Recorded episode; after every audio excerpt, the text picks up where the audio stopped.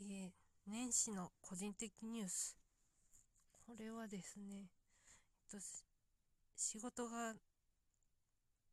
市役所、某地方都市の市役所にある中の市役所ではないけれど市役所の一部に属するところで働いている会計年度任用職員として働いているので個人的ニュースはですねそれのエントリーシートを提出してで今結果待ちっていうとこですかね多分面接までは行くと思うんですけど面接が苦手なもので来年度も雇ってもらえるか心配だな。あと、コロナが流行ってるからあんまり接客とかもしたくないよなとか思いつつ、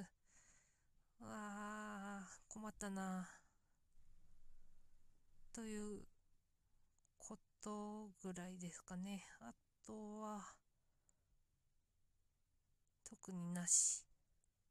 また何か思いついたら話します。